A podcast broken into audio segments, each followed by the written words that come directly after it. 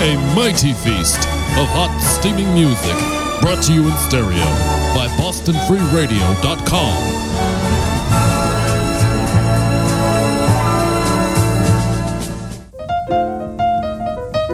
Boston Free Radio has no corporate agenda.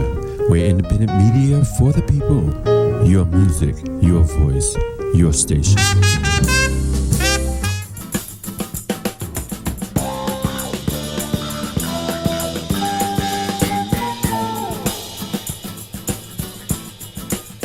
What's good, y'all? The indefinable Sterling Golden is in the building. This is the Chop Session, held down by 320 Entertainment. We thank y'all once again for locking in for our award winning series here on Boston Free Radio. 60 minutes of thought provoking, intimate conversation with the names you need to know now. Family, in case you sleep on an episode of the Chop Session or you happen to lock in late for a Monday night premiere on Boston Free Radio, Say less, we got you. You can stream each and every episode of the Chop Session wherever you listen to your favorite podcasts. All y'all gotta do is search up the Chop Session with Sterling Golden and hit that subscribe button. And this week here on the Chop Session, we have for y'all one of our most important conversations of the season. Now, as many of y'all know out there already, this coming Friday marks the 45th anniversary Super Deluxe Edition release for Destroyer, the iconic studio album from Rock and Roll Hall of Famers, the hottest band in the world, Kiss. We're talking about one of the biggest music releases of the fall 2021 season. And this week here on the Chop Session, we have a man on the line from New York City who played an important role in the creation of the iconic cover art representing Destroyer. This man was also the art director for 20 of Kiss's albums from the 1970s through the late 1980s. His name is Dennis Woloch, and he is on the line this week here on the Chop Session. Dennis, happy Monday evening, sir. Welcome. What's good? I'm doing fine. How are you? Doing great, sir. It's a great honor to have you on this week. I know you have a long history with Kiss and with this huge Destroyer 45th anniversary drop this coming Friday. It's a great time to not only discuss your role in that record, but also your history with Kiss. And it's quite a storied one at that. As a matter of fact, prior to, from what I understand, uh, prior to designing the cover of the great Kiss Alive album that kicked off the great series of live records that Kiss have done throughout the decades, you also had a hand in the very first Kiss album back in 1974, their self titled debut. Not many fans may know this, but for those who don't, let's get into how you're involved in the first Kiss album. Well, just a little. Um, you know, Bill Aucoin uh, asked me if I could come down to the photo studio. Uh, they were shooting their, their first album cover. Everybody was uh, excited about this, the fact that, you know, they got signed and uh, they were going to come out with their first album for Bill Aucoin. And Bill said, you know, they, they put on makeup, but they don't, they don't put it on very well. They're a little sloppy with it, and I'd like you to help them with that and get it, make it look a little more professional, neater. And I, I, uh, I said, sure, uh, you know, I'll try. But, uh, then I thought about it for just a little bit, and I, I thought, you know, I can. I'm an art director, so uh, rather than myself doing it, uh, you know, if I can find somebody better to do it than me, I, I'll do that. And so I called uh, David Byrd, who is a, a great illustrator, has done a lot of show business uh, related projects, did Broadway shows. Uh, I think he did Jesus Christ Superstar and Godspell, just two off the top of my head. Plus a lot of good work. If you look up his website, you'll see a lot of great work. So Yeah. David jumped at the chance. He said, "Yeah, I'd love to do it," and he came down with a few assistants, and uh, they more or less helped. But uh, some of the guys, uh, you know, didn't really need help. They they were putting it on okay. Maybe they just emphasized the fact that they should do it a little neater. Um, Peter, I think, did need most of the help, so they kind of did his whole face. Uh, and you could tell by looking at the photo on the first album that that makeup didn't survive very long. It changed, you know. Uh, they Right. they got a little too detailed with it. And it's not the greatest cat makeup, but uh, anyway, uh, they they were there. They helped, and that was my contribution. I just, you know, uh, the thing was designed by the record company, Right. The album. I mean, as were the next two, uh, Dress to Kill and um, Hotter Than Hell. Uh, they were done by the record company, so uh, I was not involved in those. My first one was Alive. It's a shame to learn that you weren't on Hotter Than Hell because the stories, from what I understand about that photo shoot, are legendary. But I guess we'll have to. Which one? Hotter Than Hell? Oh my God, Hotter Than Hell. Yes, the after party images, that front cover, that wild Yeah, photo I wasn't session. there. That was Norman Seeff. He was kind Yes. of famous at the time, and he he was out in California, and I'm I'm in New York, you know. Right. And uh, so they just did what they did, you know. And Bill Aucoin was, um, what should I say? He was uh, feeling his oats. He was really happy about everything, and he was uh, directing everything and setting everything up, and you know, he was he was just really into it. So uh, I wasn't involved. I wasn't Yeah. even consulted. Uh, and besides, they didn't know that I was going to be a, a good designer. Um, I was I was uh, the art director of an ad agency, Yes. uh, and that's very different than being like a graphic designer who does rock and roll album covers. So uh, they probably never gave me a second uh, a second thought. Let's talk about your time with that ad agency and how that connected you into the world of music. You've done some other artists too, besides Kiss, like Diana Ross, among others. But let's talk about that connection from ad agency to the world of music. Well, uh, you know, I'm sitting there doing uh, advertising and designing for the ad agency and whatever clients that we had. They none of them were uh, show business clients, not really. Um, there were just a lot of them were business to business, uh, very dull stuff you would never see as a member of the public. It was like, uh, like I say, business to business stuff. Uh, I did some Wall Street stuff. I mean, very different than show business, very different than rock and roll, very different than the recording industry. Just, just work, you know. Right. And um, well, we we did work for the diaper industry, uh, you know, babies, diapers. and in the morning, I'm I'm I'm uh, interviewing babies for some print ad, and in the afternoon, I'm down on Wall Street uh, looking at these high-powered uh, gazillionaire guys, and uh, it, it was an interesting job to say the least. But it wasn't rock and roll. Um, the closest I got was we had a client called American Greeting Card Company. hmm American American Greetings were the largest, uh, second largest greeting card company in, in the country, the largest being Hallmark.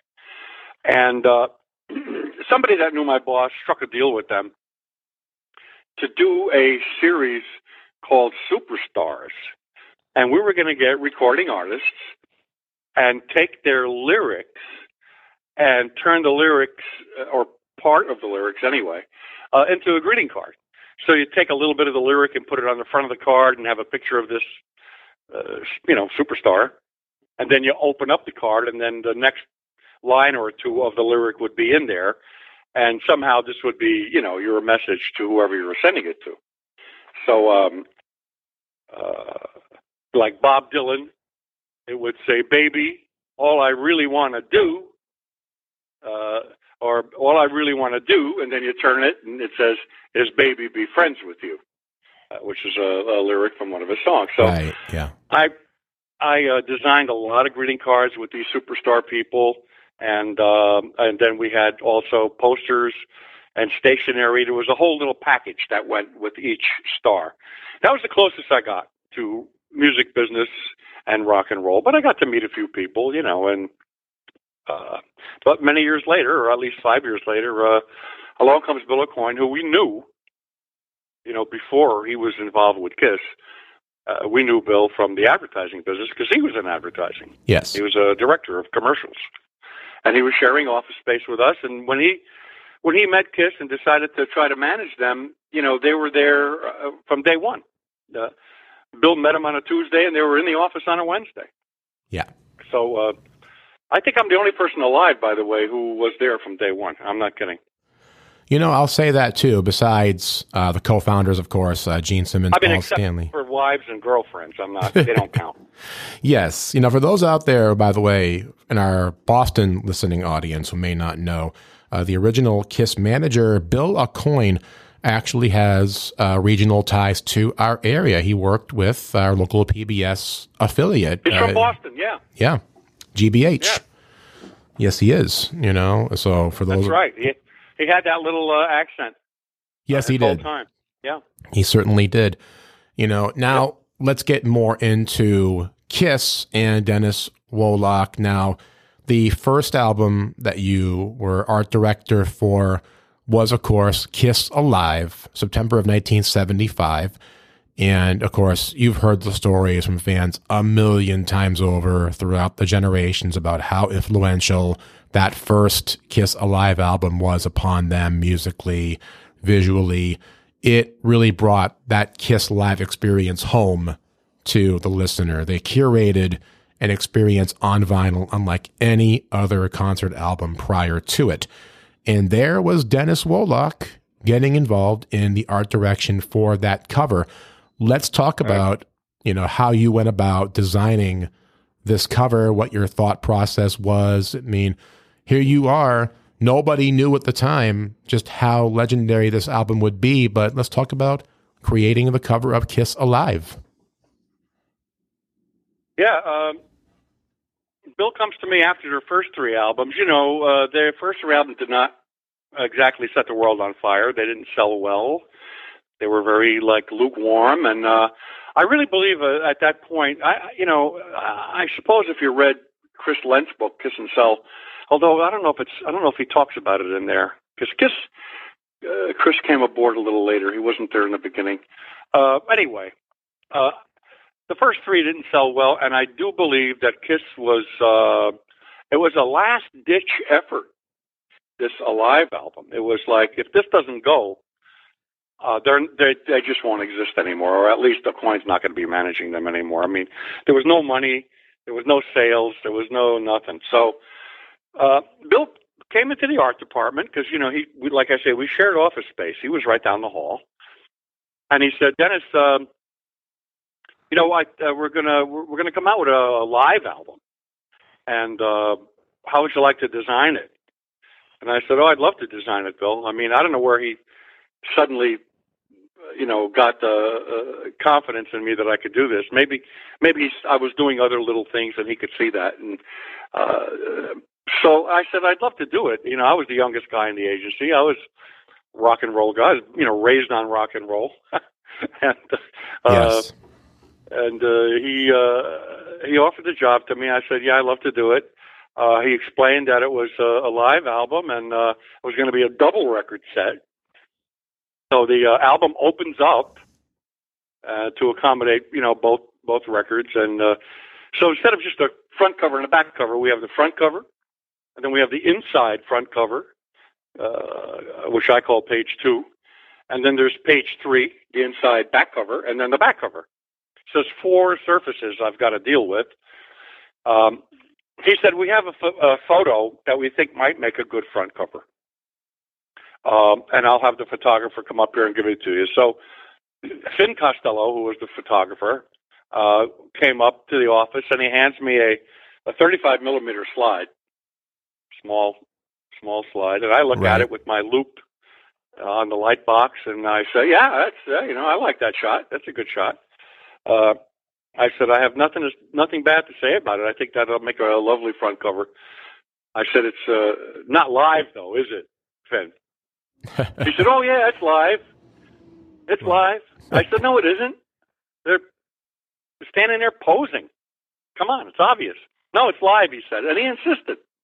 So I gave up. I don't know. Maybe maybe it was a little language barrier with Fin, but uh, so uh, designing the front, and I also suggested to Bill. I said, you know, the idea of coming out with a live album is to capture that excitement, right? Uh, that's that is their stage show, and um, uh, Bill felt that that wasn't coming across in the record sales, and if we could only get that across to uh, the kids out there, the people buying the albums, if we could only get across that stage show excitement, that maybe they'd sell some more records. So that was the idea of coming out with a live album. Um, and so I had that in my head. I said, well, yeah, okay, certainly. And I have the front cover photo. That looks pretty good. Um, but I said, don't, uh, let's, let's call it Alive. What do you think of that, Bill? He said, oh, I like that. I said, okay. Now, I didn't know that maybe somebody else had done that previously. I, I had no idea. it's been pointed out to me that somebody else had called their album Alive, but whatever. I, I didn't know. But I thought it was better than just live, you know, alive and um, it has that you know with the exclamation point after it. It has that uh, immediacy. Also, you ever see these old circus, uh, not circus, carnival uh, posters that were painted on canvas? Uh, if you can find one now from the 40s or 50s, you'd be rich. I have, yes. you I've know, seen these. JoJo, the dog voice face boy, and uh, Mhm. uh, you know Henrietta, the bearded lady, and Wow. all that stuff. Yes. The sideshow, Mhm. sideshow banners they called them. Yes. a lot of times they would have the word alive painted on it. so I thought that was pretty cool. That was might have been in the back of my mind too when I came up with that alive thing. But uh, so uh, the front cover, I just used the photograph big as I could get it, bleed off off all four edges. I didn't want to design it, uh, quote unquote, because that would ruin it, and I didn't want to inflict my any of my personality onto the thing. I wanted it to just be what it is have the photo speak for itself, and and small because I didn't want typography to get in the way. Up in the upper right hand corner says alive, bing with the ex- exclamation point. Yes. So that was the front cover, and I kind of designed itself, at least in my head. Other designers may have done it differently, but that's the way I did it. Well, um, yes. You know, one the, thing. I, uh, One thing I wanted to Yeah, ask ahead. about, one thing I wanted to ask about when it comes to Kiss Alive, actually, since we're on the subject, is with the handwritten letters that uh, Bill Aucoin requested for the inside of the gatefold of Kiss Alive. I've heard a rumor throughout the years that perhaps uh, the Peter Criss letter may have been done by the hand of his wife at the time, Lydia Criss. Is there any truth to that? Oh, that's totally true. Um, Bill said he wanted liner notes from the guys to make it personal to the fans. Now, liner notes, you know what that is, right? Of course. That's just typography. Yes. Uh, their their thoughts and words would be set in type. It'd be a paragraph from uh, each fella, each member of the band, and uh, that would be it. But I'm thinking, oh, keeping with the live concept and the immediacy of everything and the excitement that we're trying to generate here, I said, hey, Bill, how about like handwritten notes, like you know, on, with different pens and different pieces of paper, like they like they sat down in their room at night and they wrote a note to the fans and uh you know and then I'll I said I'll take those four scraps of paper and I'll lay them out and I'll bring them down to my photographer David Spindel who's very good at still life and he'll use a big view camera, a big 8 by 10 view camera to capture every little bit of detail and little piece of texture on the paper and little blob of ink and you know he'll shoot it with that 8 by 10 view camera and we'll yeah. we'll have this great shot. We'll light it really nice, and it'll be the notes from the guys. And Bill said, "Okay, I like it." You know, he didn't give me any any uh, ifs, ands, or buts. Yeah, do it. So we collected notes from each guy, and uh, yeah, uh, you know, uh, Peter, as I am told, is uh, I don't want to say he's illiterate, but he can he, he doesn't spell very well and he can hardly write. You know, I mean, he, he struggles. He, he right. struggles with words, and you know, so instead of struggling and making it look like a like a child wrote it, Yeah. uh, his wife wrote it. His wife wrote it out. Now, it may have been some of that may have been Peter's words, but it's, his wife's handwriting, and uh, also Peggy, uh, our our writer at the office, Peggy Tamarkin. Her name her Right. name is Peggy Greenewalt now, but Peggy Tamarkin at the time, and I think she wrote some of those words for some of the guys. Uh, you know, like Ace is, you know, she put the personality in, you know, about being spacey and uh, gravity and whatever that note says. I can't remember exactly. And uh, Right. and uh, Gene's thing about being a demon, uh, et cetera. You know, and Paul's thing about being a lover. Right. Um, so she, uh, I, I don't know how much of that Peggy wrote, but she wrote some of it, I think. So uh, that's how that got done. Page three is an ad for their first three records, which I thought was brilliant Yes. to put in there. You know, hey, if you like this, you might like these, right? And um, so that was just page three and didn't require any big concept. Uh, the last page, uh, again, they handed me a photo. They didn't.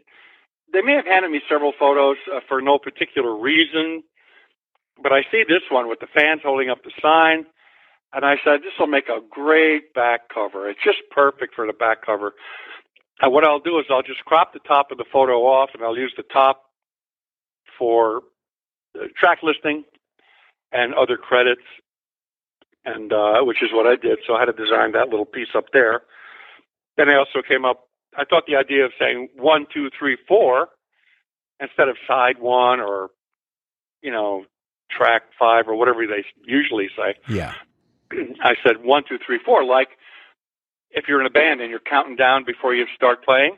hmm One, two, three, four. Bang, bang, bang, bang, bang. You know, like that. So Yes. I, I kind of tried to, you know, hook it up with the live feeling a little bit.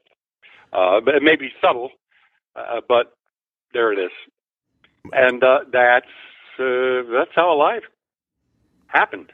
And the rest, as they say, I don't want to sound cheesy, but I have to say it. The rest is history, as they say. Well, yeah, yeah, yeah. It is history, and um, uh, it really put them over the top, didn't it? I mean, uh, or at least it put them on their way, I think, to world fame. certainly Uh, did. They became they became world famous uh, uh, certainly after the next album uh, because uh, uh, Live started the ball rolling, and then the next album, which I know we're going to talk about, is Destroyer.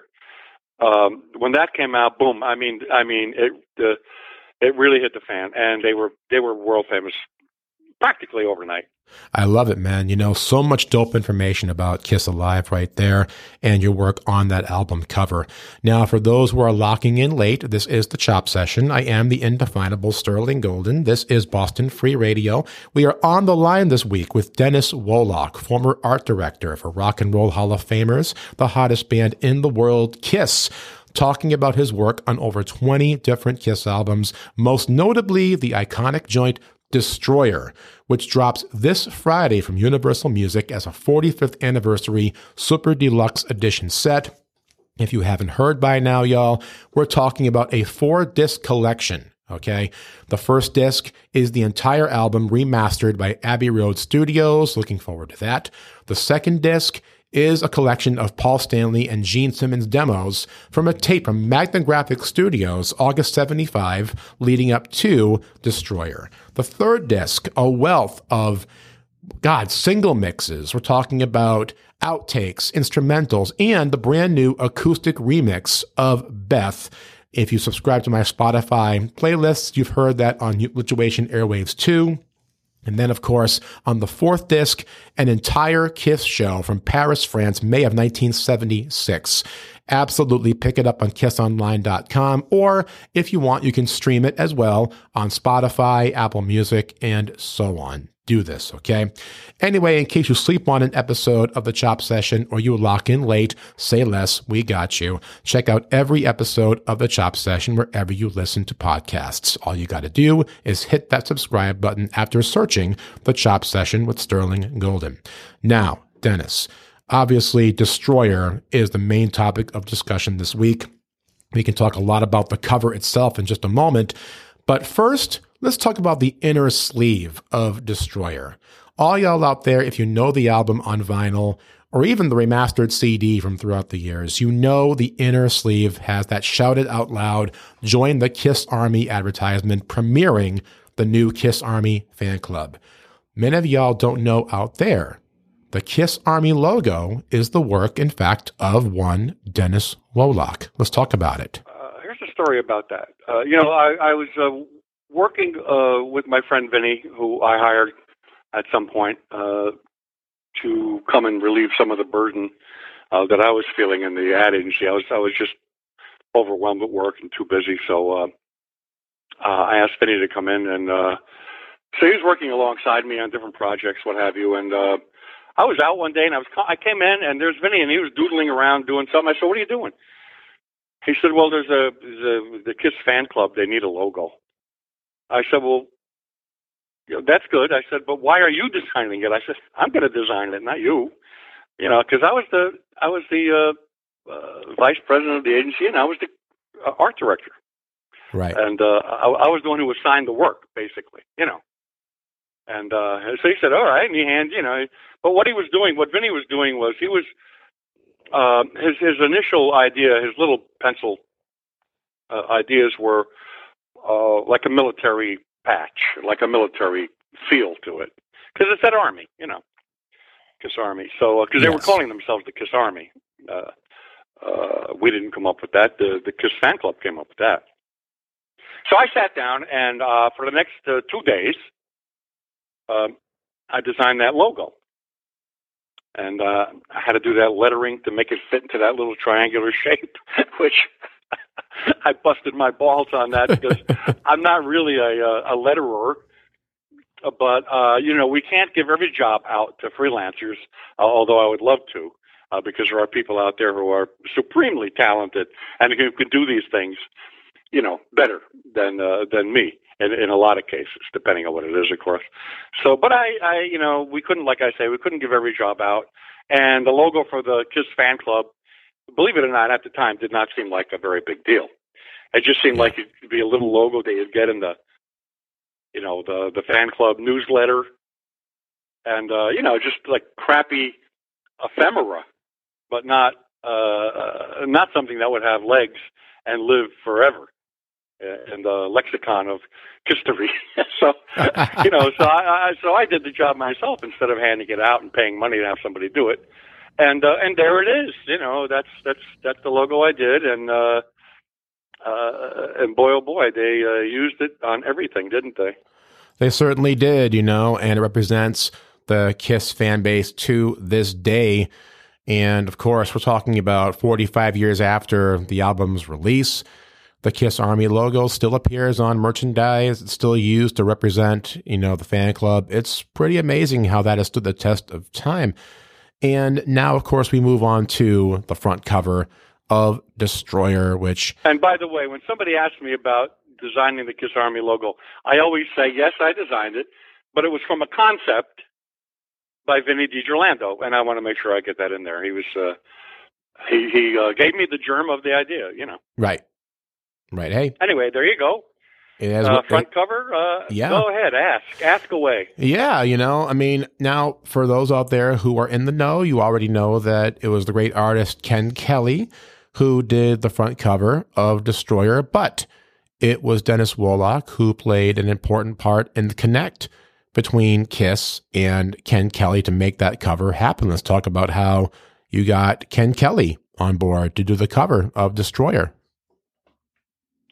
Yeah, right. I mean, uh, you know, you have to know what the art director's uh, role is in, in any project, and uh, very often, especially if it's a graphic job and, and not some job that has a lot of words, that would be the copywriter. And but uh, if it's going to be like a graphic design sort of visual job, uh, that concept begins with the art director. It it it manifests inside of his head and I'm the guy that had to come up with the concept and the ideas, and there was a lot of a lot of pressure, uh, especially after Alive uh, was a hit, and that all of a sudden Kiss is famous because they weren't they weren't really famous before Alive. Now they are famous.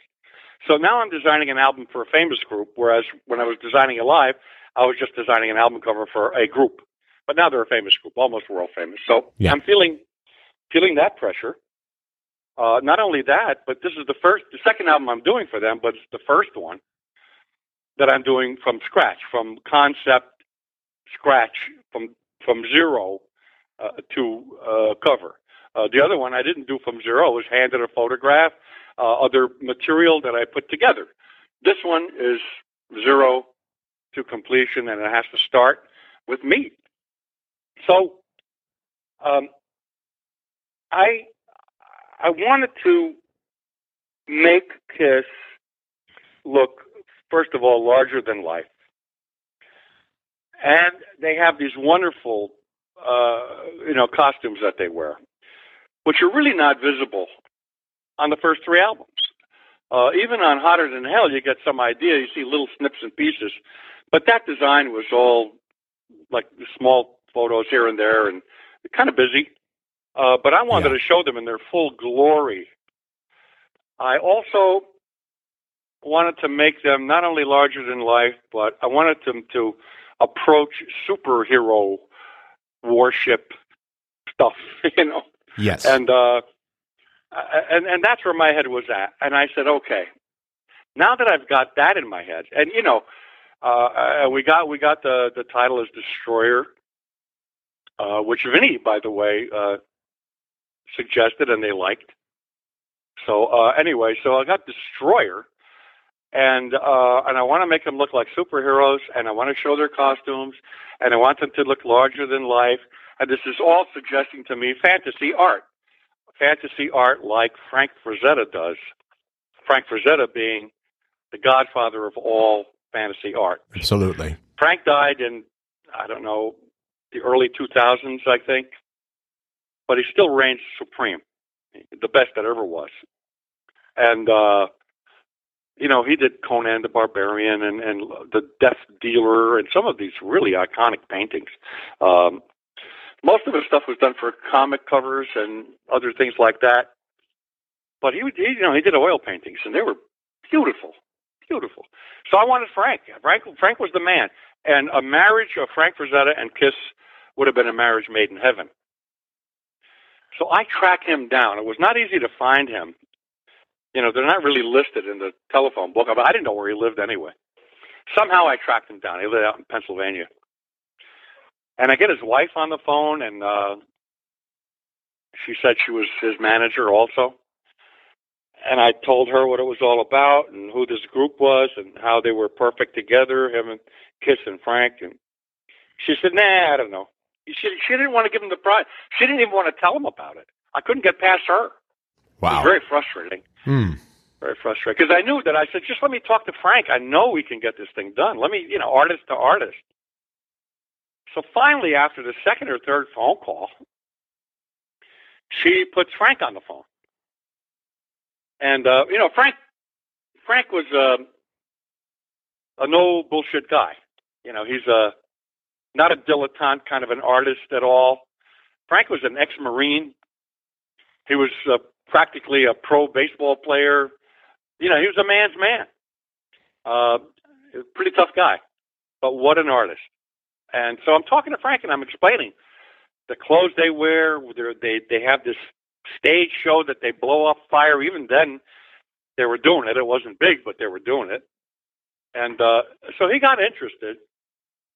And what it came down to was uh, money. And I said, uh, I said, we have to buy your artwork outright, all uses. I mean, I, we can't say, okay, here's some money for the front cover, and we can't use it for anything else because a lot of times that's the deal that the artist will will want.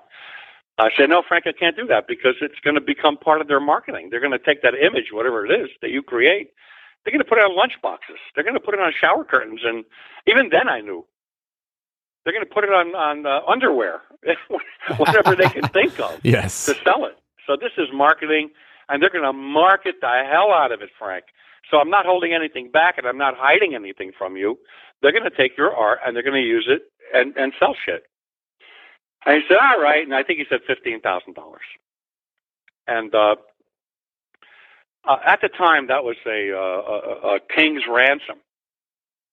Uh, we could never pay that much. I mean, maybe five Right. grand, six grand, maybe seven grand, maybe hmm but a 15 mm-mm. and i knew that wouldn't go so i didn't even bring that uh, offer to my boss or to Aucoin or to Howard Marks. I just said, "Oh, Frank, you know that's we're we're not going to get together on the money." And he said, "Well, you know, too bad. No, all right, too bad." And while I was talking to Frank in the heat, in the heat of this negotiation, it was like late at night, which is when I finally got him. And uh, I'm sitting on a on a folding chair in the middle of my living room hmm a wooden wooden folding chair, which was a sort of a designer folding chair. It was really cool, Yeah. but it was a folding chair. And the thing the thing collapses in the middle of me talking to him. I mean, it's just. I mean, I just fell on the floor right on my ass, Oh man. and and a, and a big crash, uh, and and I'm sitting in a pile of wooden splinters. Oh my god. Frank, Frank said, "What the hell was that?" He heard. Oh man. And I explained to him. I said, "My chair just collapsed. I'm sitting on a pile of wood." And you should have heard him laugh. Oh man, a loud, loud, hearty laugh went on for you know 15 seconds, and uh, I rem- remember that very clearly. But you know, Frank and I couldn't get together. Too much money, so I uh, I'm I'm screwed now. I said, what do I do? I had no backup plan, and I don't know any other fantasy artists out there. Really, I mean, I, I know there's a guy named Boris. I remember that name, Boris Va- Vallejo, I believe. Yeah. Uh, but I, it wasn't Frank Frazetta. He was good.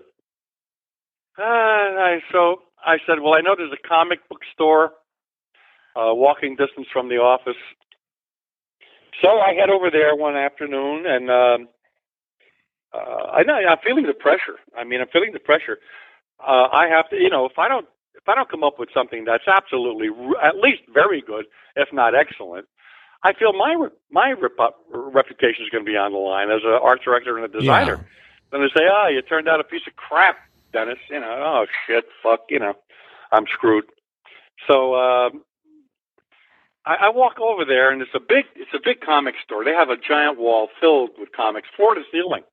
Uh, plus, they sold, I think, action figures and games and things like whatever related to superheroes and comic stuff and all of that.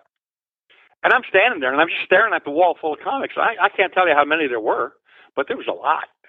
I'm trying to focus on them, like am I, you know, and and I'm nervous. I'm nervous because I'm feeling the pressure.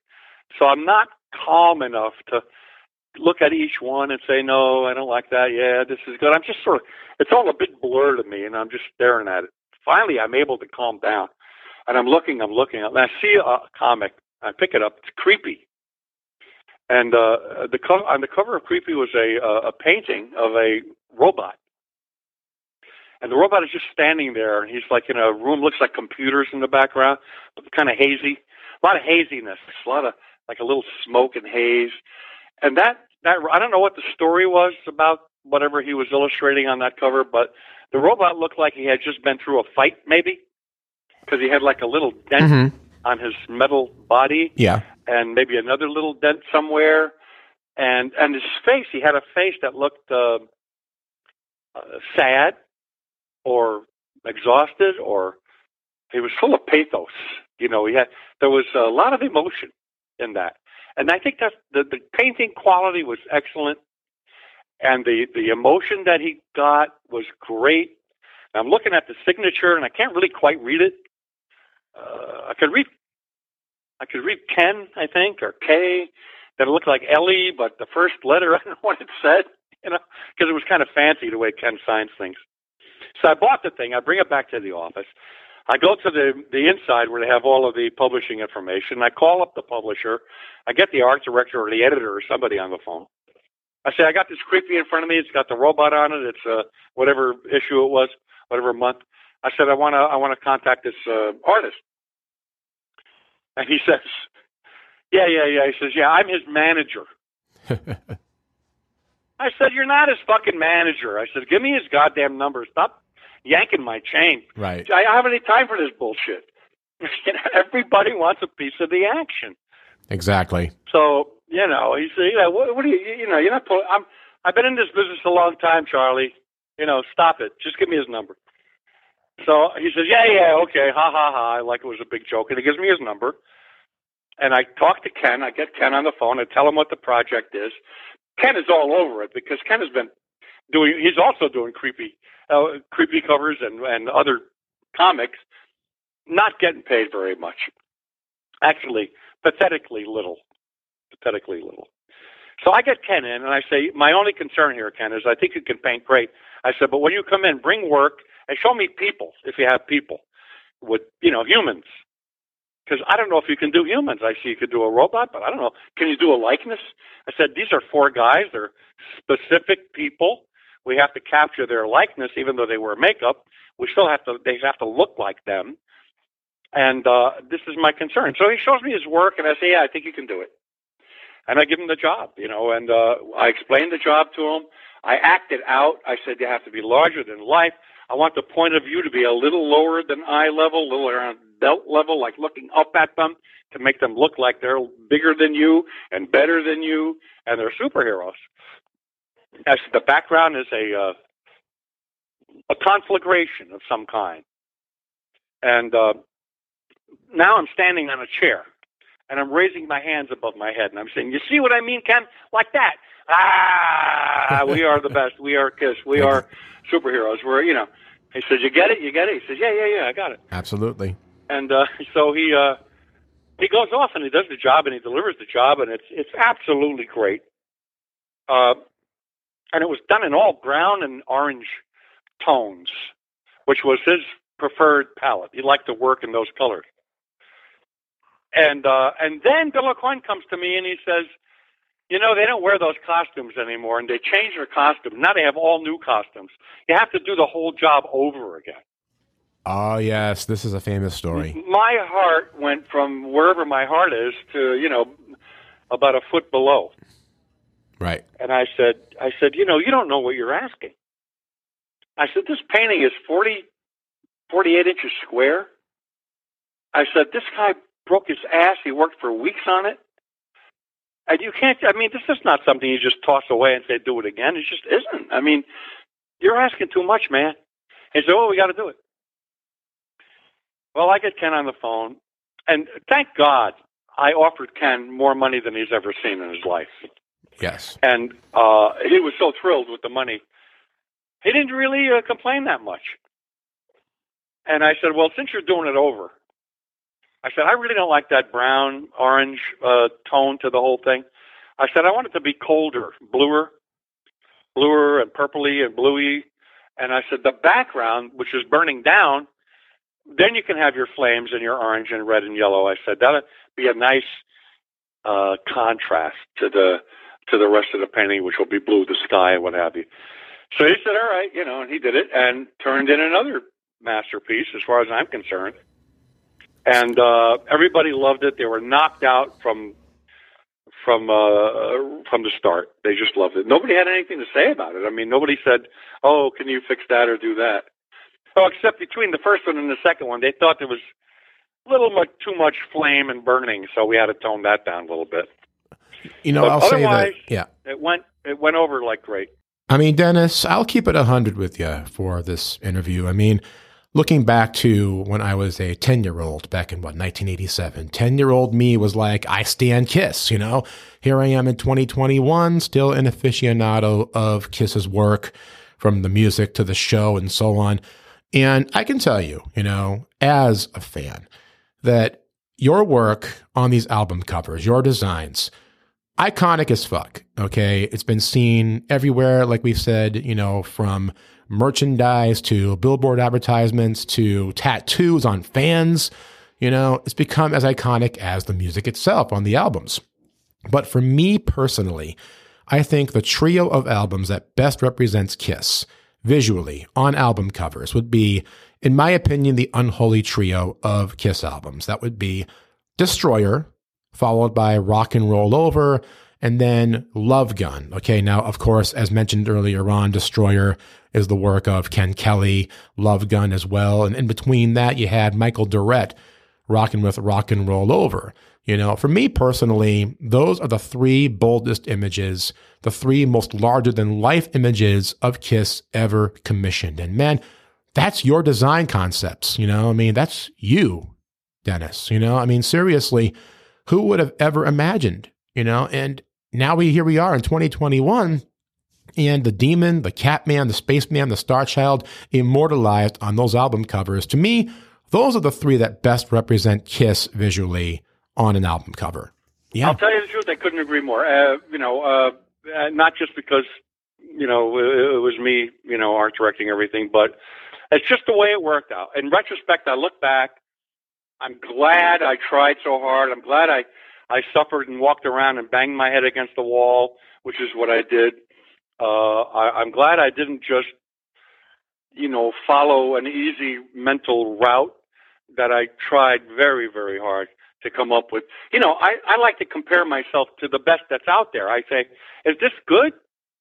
If somebody, if there's some great artist or, or designer out there, I want, I want to be in their league, you know, and, um, and, and, uh, and so this is what I always strive for. Strive for the best.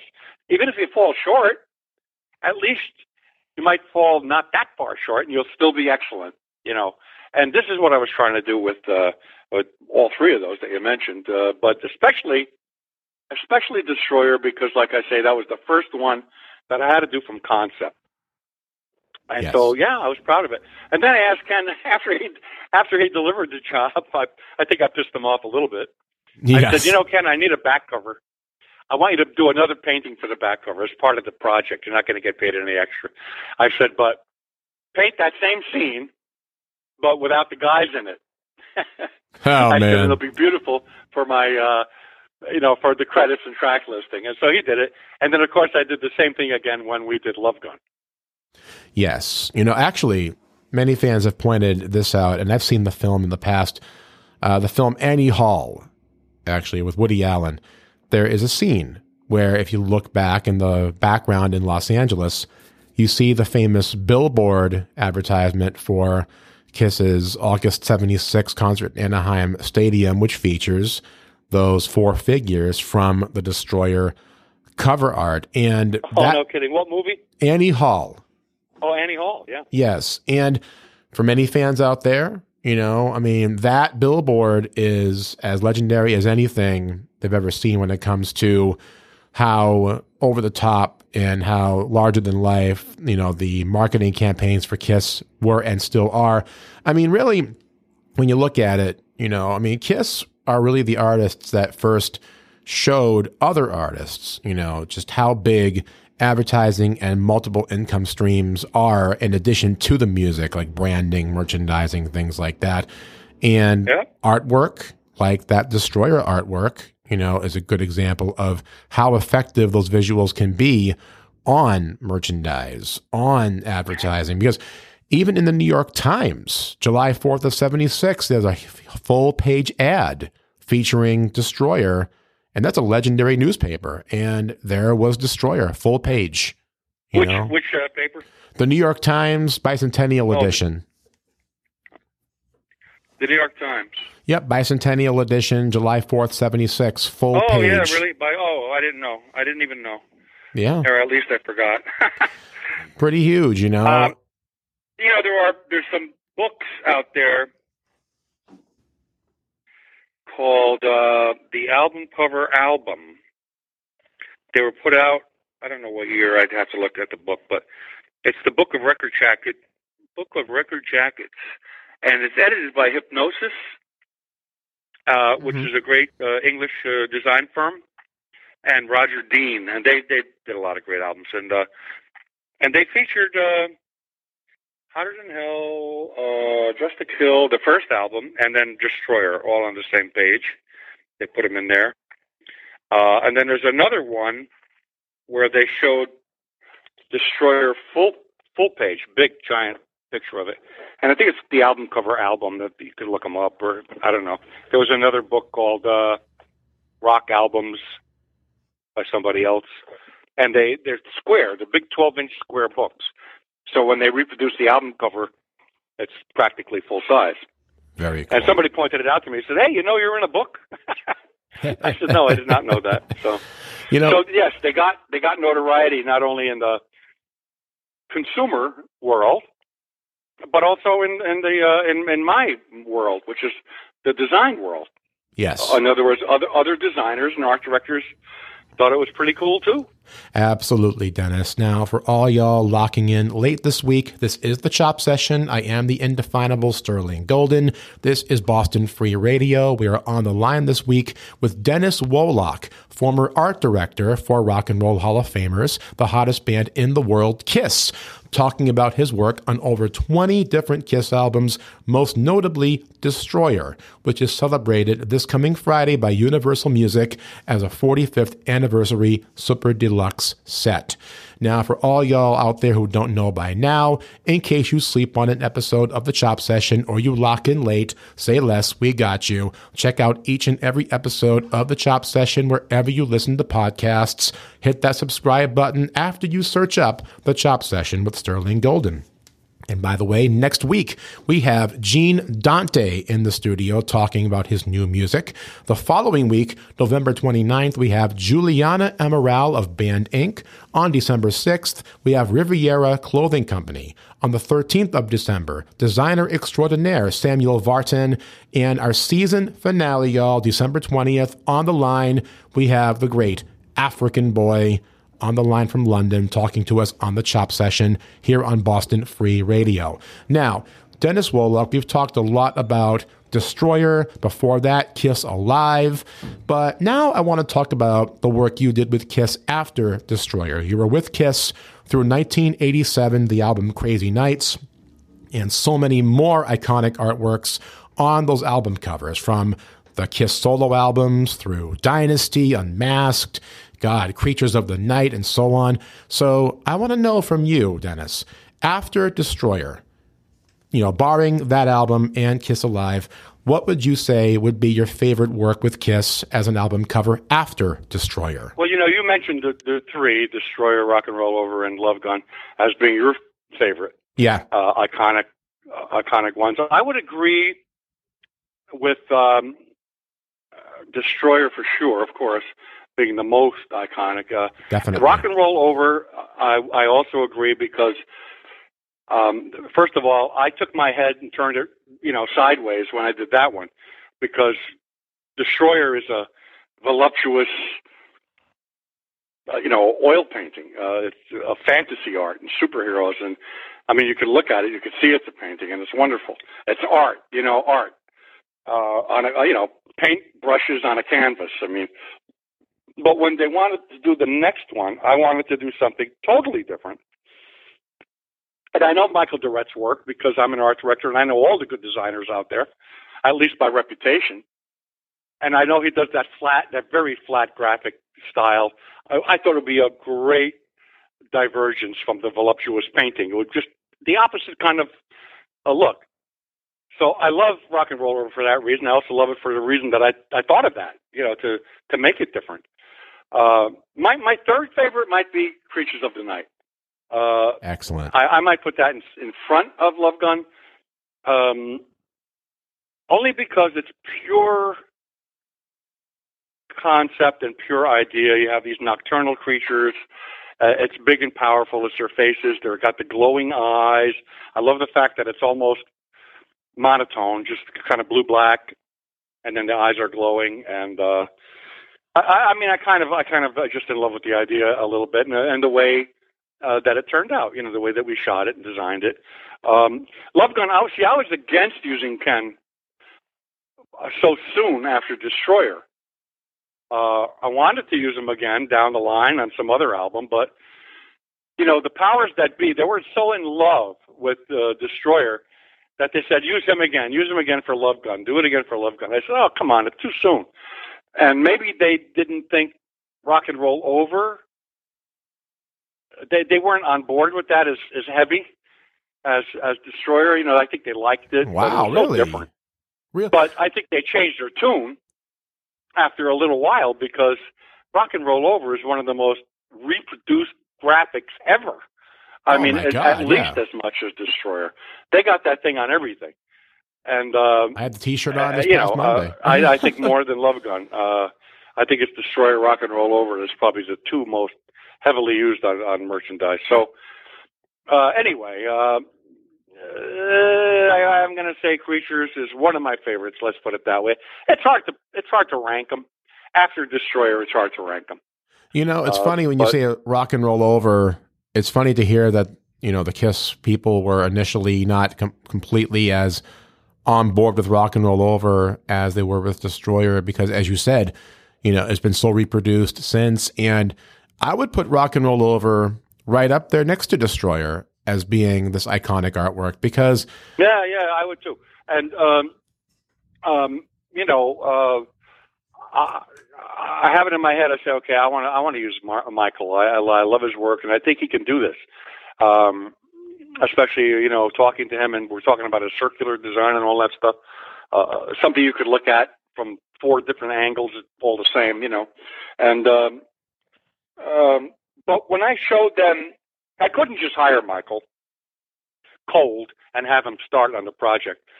I felt that I had to, you know, show the the my boss and Aucoin his work, his portfolio, and say, I want to use this fella here. He's uh, he's a he's a real professional, and he's so good at what he does, and it's going to be great. It's going to be so different than Destroyer. It'll be it'll be wonderful to come out with it.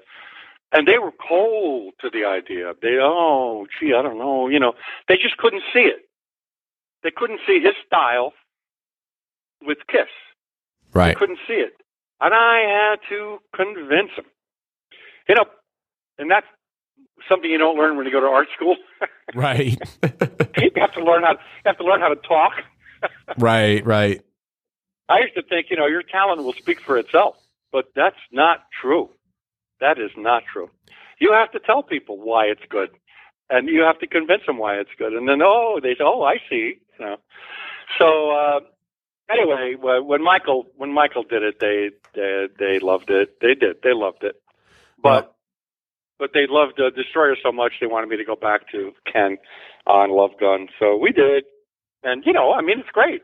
That said, Dennis Woloch, I want to say thank you for taking the time this week to get on the line on the Chop session. Before we go, how can folks find you online and on social media? Yeah, well, it's uh, wolochdesign.com. W O L O C H. Uh, by the way, uh, how'd you learn how to pronounce my name so perfect? well, uh, attending a Kiss fan expo and everybody saying your name properly around me helped a lot because I didn't know. I thought Boy, it was that name gets, Woloch, it you know. Bit, but uh, what the hell? I thought maybe it was Woloch. I mean, I just, uh, you know, figured it out somehow just from hearing everybody say it that day, I think, you know, but, uh, but yeah, man, you know, I mean, your involvement in the band's history is, you know, something to be said is just, it's iconic, you know, and now this coming Friday, we have the release of the Destroyer 45th Anniversary Super Deluxe from Universal Music. Make sure you either stream it or get the full box edition, you guys. Next, That's quite a thing. Absolutely. Next week on the Chop Uh, session, go, go, please, by all means. Well, it's uh, yeah, it's Woloch Design. That's the uh, website. Uh, Dennis Woloch at Gmail is the Gmail, is the email, and uh, whatever. And uh, easy to just put my name in Facebook, and I'm there. So There you go, yo.